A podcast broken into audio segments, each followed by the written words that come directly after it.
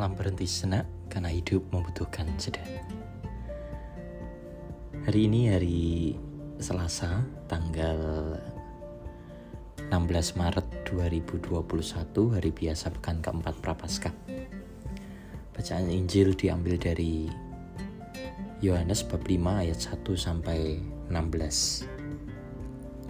Saya kutipkan uh, satu bagian dari Injil ini Ketika Yesus melihat orang itu berbaring di sana dan karena ia tahu bahwa ia telah lama dalam keadaan itu, berkatalah ia kepadanya, Maukah engkau sembuh?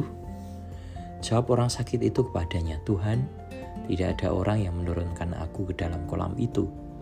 Apabila airnya mulai guncang dan sementara aku sendiri menuju kolam itu, orang lain sudah turun mendahului aku. Kata Yesus kepadanya, Bangunlah, angkatlah tilammu dan berjalanlah. Dan pada saat itu juga sembuhlah orang itu. Lalu ia mengangkat tilamnya dan berjalan. Sekarang berita tentang bunuh diri, entah di kalangan selebritis maupun orang biasa,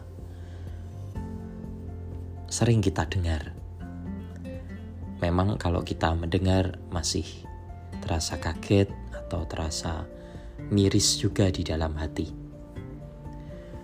Bila direnung-renungkan dengan latihan rohani Santo Ignatius Loyola, situasi desolasi atau menjauh dari Tuhan adalah situasi di mana relasi kita dengan Tuhan sedang tak baik. Entah karena dosa, entah karena situasi tak nyaman yang sedang dialami. Dalam situasi seperti ini, jika kita tak memperbaiki relasi kita dengan bertobat, tetap setia berdoa meski kering dan hampa, konsultasi atau bimbingan rohani, sharing rohani, atau terbuka pada sapaan roh lewat mendengar hati nurani kita, kita sangat mungkin menjadi depresi, frustasi, dan kalau tidak tertolong, lalu memilih untuk bunuh diri. Maka kemudian muncullah statement orang zaman ini itu berani mati tetapi takut hidup. Berani mati tetapi takut hidup. Menarik sekali merenungkan dialog antara orang yang sakit di pinggir kolam dengan Yesus ini.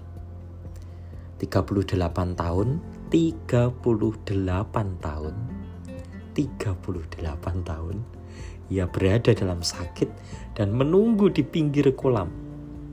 38 tahun. Ini hampir sama dengan usia saya sekarang. Ia terus berharap akan kesembuhan dirinya selama 38 tahun. Oleh karena itu ketika ditanya oleh Yesus maukah engkau sembuh?